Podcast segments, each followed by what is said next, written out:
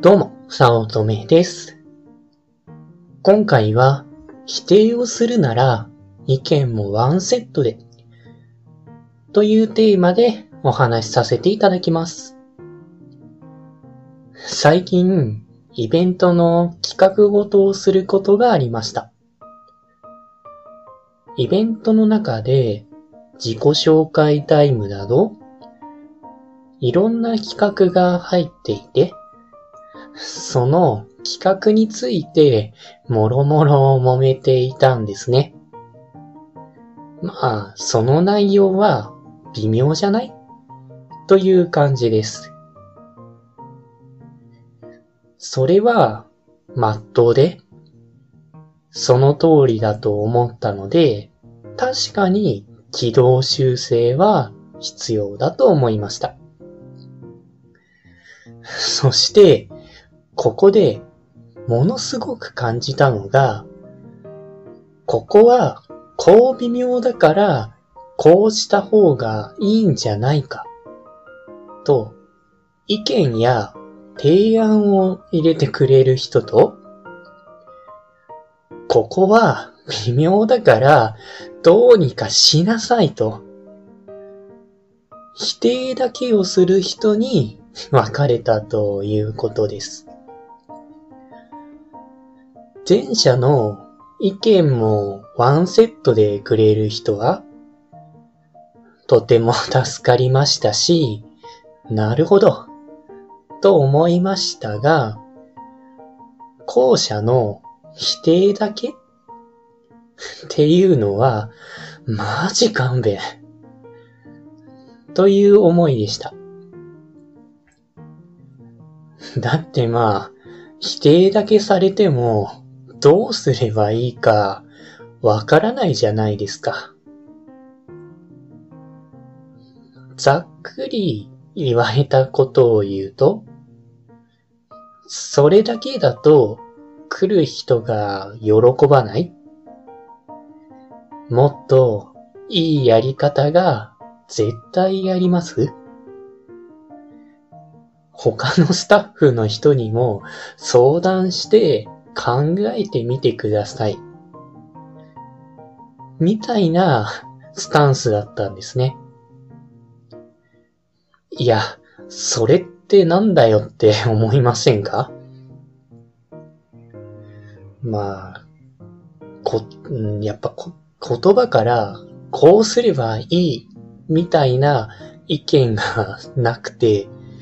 で、まあ多少察せられたとしても、それって不可能だよねって思うんです。当たり前ですが、贅沢に使える資金も、無限に使える人的リソースもないので、限られた中で最大限楽しんでもらうことになります。まあ、潤沢な資金があって、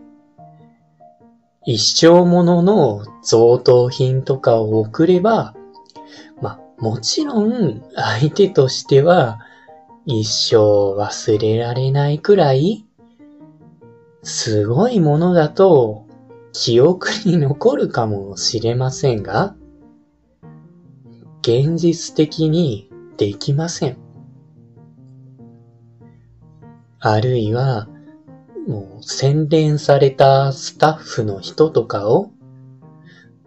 雇えば、おもてなしは完璧かもしれません。でも、そういったことができないから、今ある手持ちのリソースでどこまで頑張るかを模索して、話し合って何をするか決めるんです。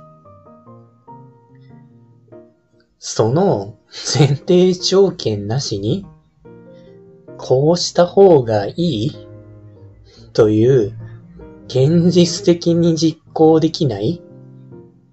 あるいは意見のない一般論を言われても、じゃあどうしろってんだいと困ってしまいます。というか、困りました。だから、自分が逆に企画側の人に提案するときは、予算とか決める人的リソースを考えて、というか、自分が企画側の立場に立ったところを想像して考えて、意見もワンセットで伝えます。むしろ、そうじゃないと困ると、もう実感があってわかるからです。無限にお金があった場合とか、時間的に余裕がある場合とかを想像して、なんか、ブリザードフラワーを用意するとか、高級デパートの詰め合わせセットを提案するとか、言われても用意できないですし、困るじゃないですか。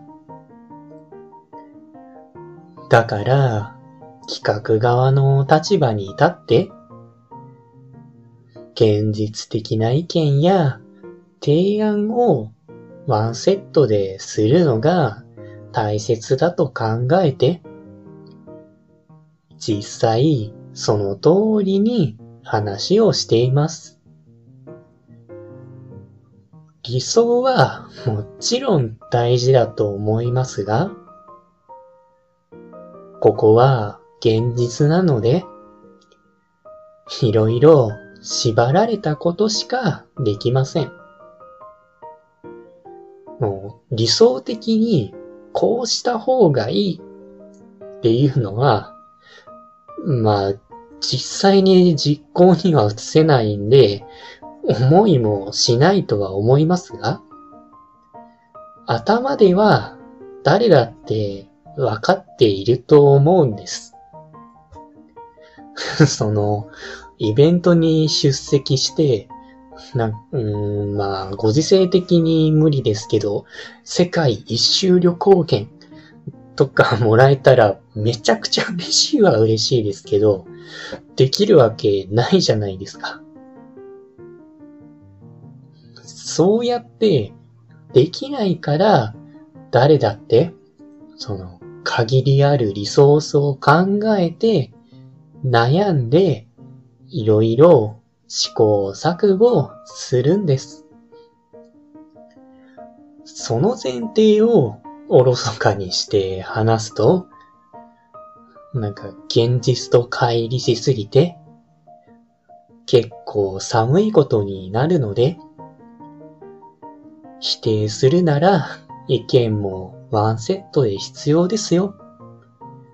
というお話でした。